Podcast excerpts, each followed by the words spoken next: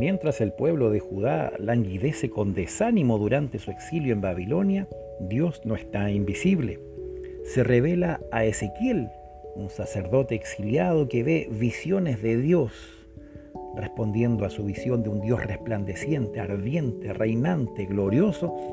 Ezequiel cae rostro en tierra, una postura que con frecuencia adopta a lo largo de su carrera profética.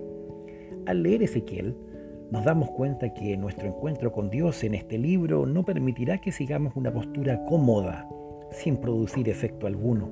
Nosotros también debemos caer en adoración ante nuestro Dios santo, majestuoso y misterioso.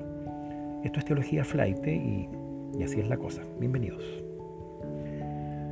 La primera sección importante de Ezequiel, capítulos 1 al 24, centra su atención en el juicio inminente de Dios sobre Jerusalén el pecado del pueblo de Dios es tan grande que destruirá aún su ciudad amada y su propio templo.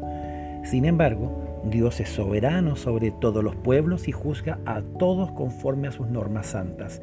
Eso del capítulo 25 al 32.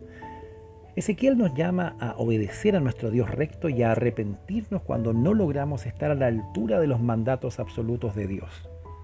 Después de la caída de Jerusalén, en el capítulo 33, las profecías de Ezequiel toman un sorprendente rumbo nuevo.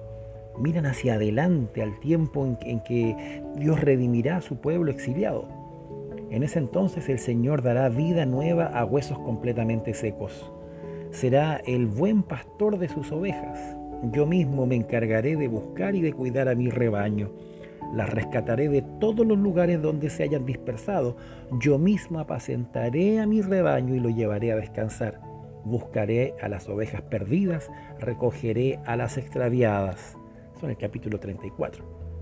El Dios santo de rectitud y juicio es también el amoroso pastor que busca a los perdidos.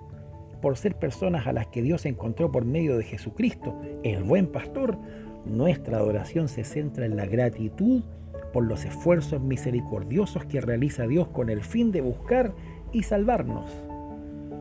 Los capítulos finales de Ezequiel 40 al 48 contienen la visión de una nueva Jerusalén y un nuevo templo. Ezequiel aguarda con expectativa el tiempo en que la presencia de Dios nunca se aleje de su pueblo. Entonces Jerusalén recibirá un nombre nuevo. Aquí habita el Señor. Qué bendición es vivir después de la encarnación de Dios en Jesús, el que es Emanuel, Dios con nosotros. Además, en esta era, Dios sigue con nosotros por medio del Espíritu Santo que habita dentro de nosotros. Si bien compartimos con Ezequiel una esperanza por la futura revelación de Dios, por medio de Jesucristo y su Espíritu, empezamos a vivir en ese futuro ahora mismo, aunque de manera incompleta. Por lo tanto, adoramos a un Dios que no solamente vive en gloria trascendente, sino también en nuestro corazón y en nuestras iglesias.